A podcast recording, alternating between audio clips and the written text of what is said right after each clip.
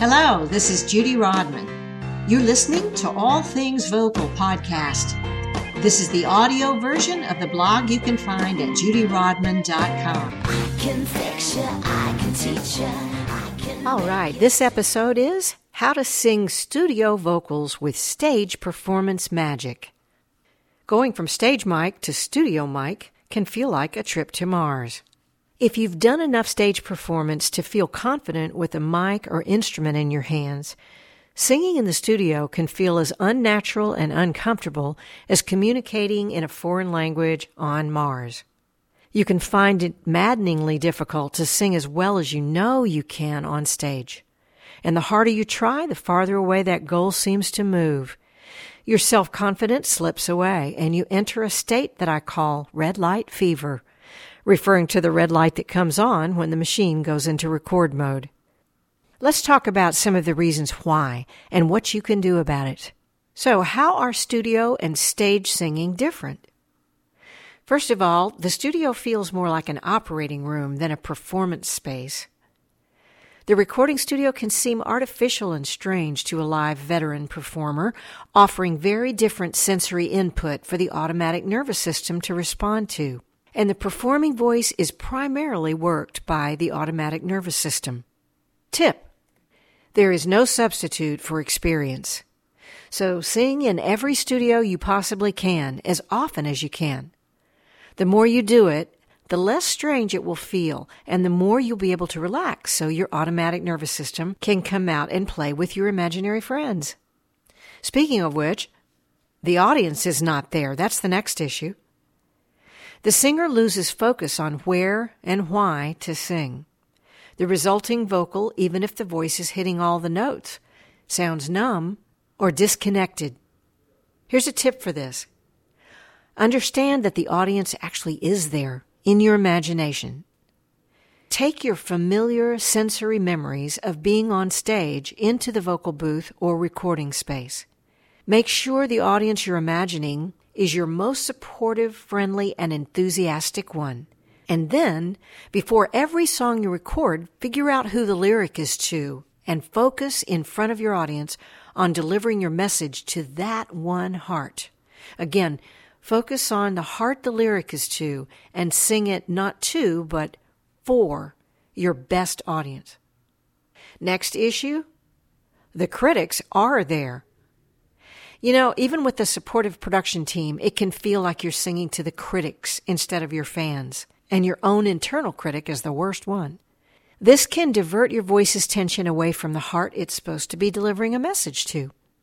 Every take will have elements of the question, was that okay? in the nuances of the vocal performance.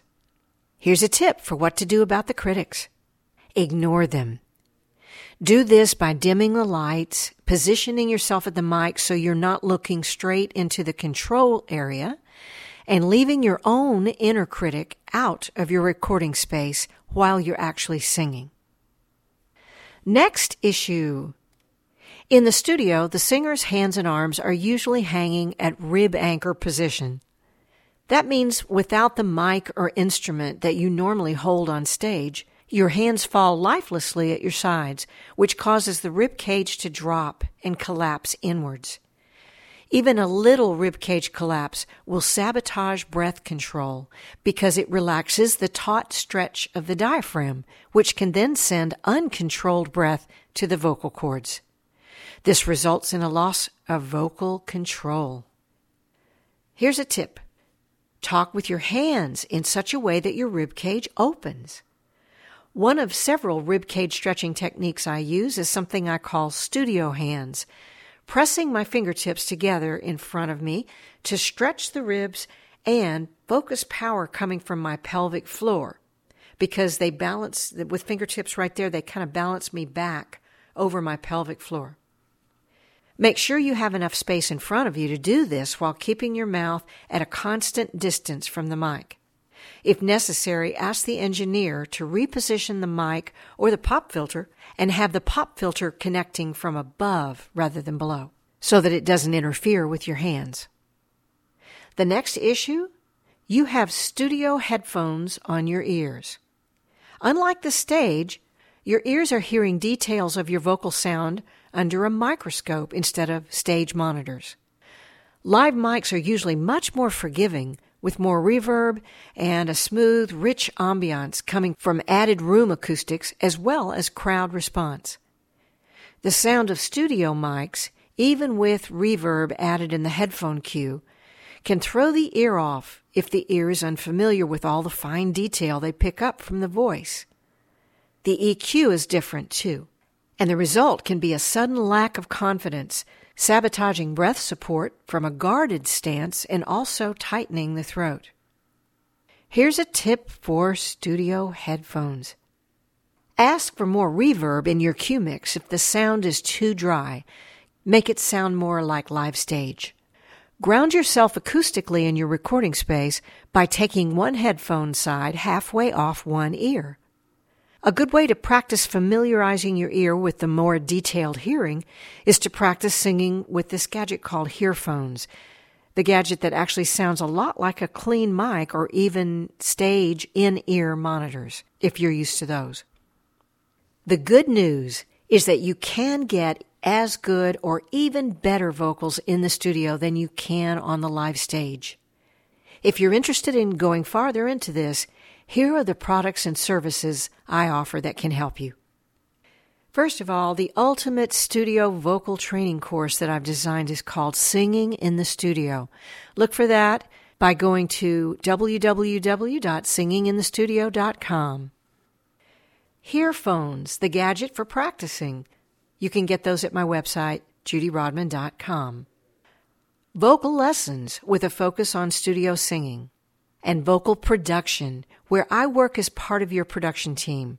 I'm actually in the studio with you, producing your vocals. If you enjoy this podcast, please leave me a review at iTunes. I really need those. It encourages me to continue and create new episodes. If you have suggestions for future episodes, maybe something you'd like to learn about, let me know that as well. This is your vocal coach, Judy Rodman. Contact me at www.judyrodman.com.